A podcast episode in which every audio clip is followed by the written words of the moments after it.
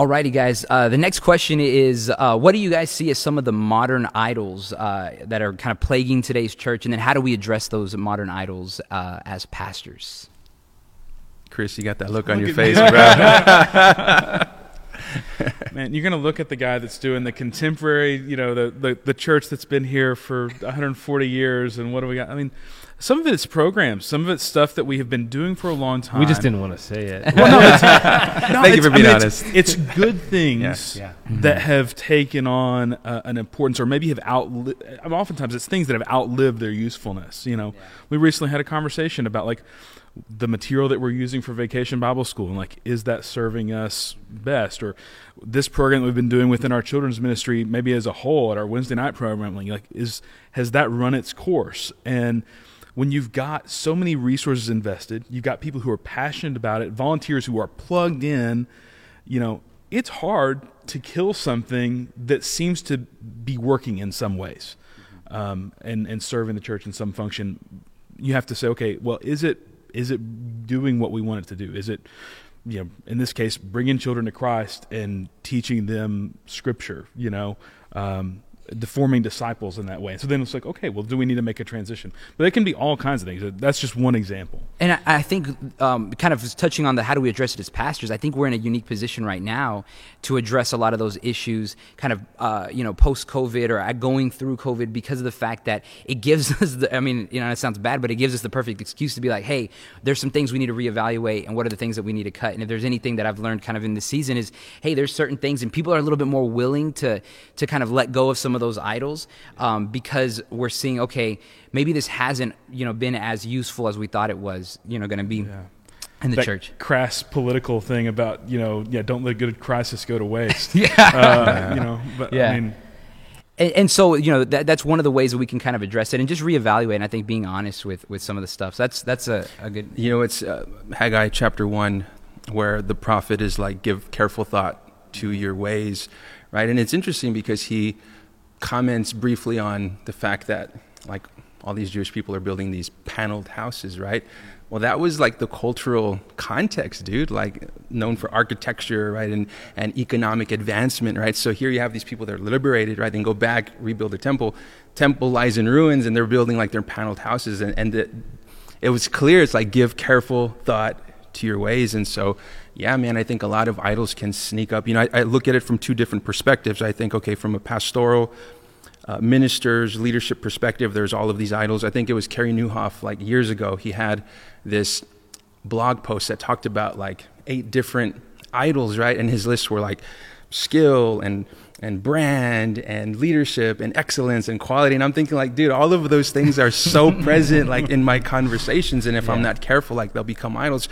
And then you've got the other, like from just the members and the church body, and you've got things like careers and sports and academics and all of these things that can easily from one day to the next, right? You don't even see it happening. It just becomes an idol. But the message is for all of us, give careful thought to your ways as you continue moving forward. But yeah, dude, this is a heavy topic, man. Idols. Dang, that's good. So if you went Old Testament, I'll go New Testament. We'll just like, we'll just go at it together. I love it. So I'll go Matthew, where like, where's your heart? Like how's your heart, and where is your heart, and what has captured your heart? And you know, you hypocrites, you know, like Jesus has these strong words when dealing with the religious leaders, the scribes, those that were given the opportunity to be the mouthpiece on behalf of the Creator God.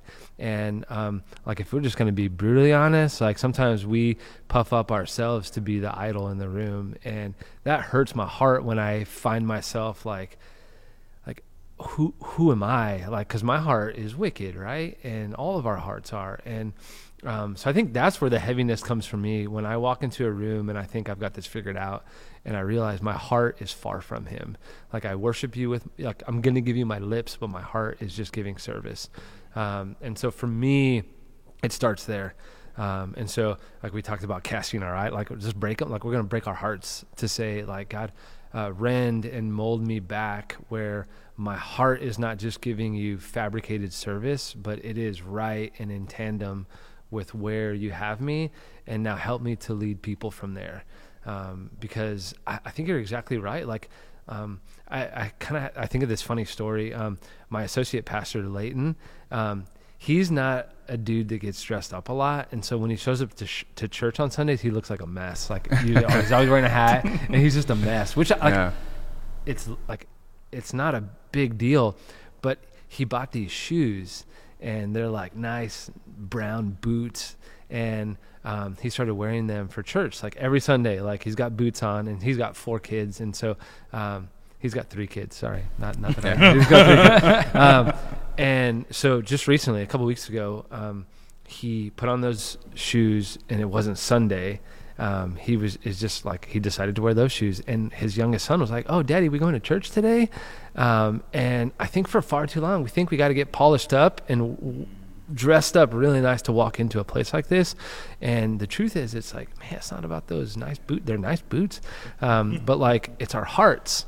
And so like for me, when I think of idols within the church, I think it starts with me, with us. And I think if we start from that humble position, I think it's going to begin to make a difference where other people are laying down from their broken hearts. And it could be other things, education, school, extracurricular activities, which in and of itself, VBS, those are great programs. But let us lay those down for the sake of our hearts being in step with where God wants us to be. I think kind of going along with what you're talking about, and just our heart and the condition of our heart, and then kind of leading from a place where we're showing our brokenness.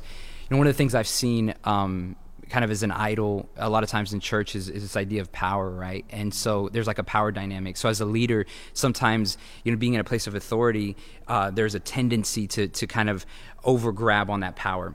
And the reason I bring that up is because I think the way it trickles down to the church at large is that many times the church sees itself as a place that needs to have power and influence on a scale like that's not necessarily like on a spiritual level. What I mean by that is sometimes we get involved in different programs or different things, or politics or whatever the case may be, to say, how can I get more powerful so that I can get my agenda across, rather than having the kind of thought, how can I be more humble so that people can see the love of God? And I think that the way that can kind of be, you know, demonstrated to our congregation is how do we lead? So kind of going along with what you were talking about with the way that we kind of bring our brokenness to the Lord. If we're leading out of that place of humility, and just kind of hey, this is the honest truth of who I am. I'm not trying to like overgrasp on power or any of those kinds of things. I think that has a trickle down effect, and that will powerfully be able to affect our congregation when they're living their life. And so the things that they begin to do and try to kind of attain, it's now leading from humility as well in their everyday life, in the academics and in, you know, work or those kinds of things. And so I've just seen that kind of as we've gone into the last, you know, 2019, 2020 is just like this grasp for power many times. And so I think that we have to kind of address that with our churches. So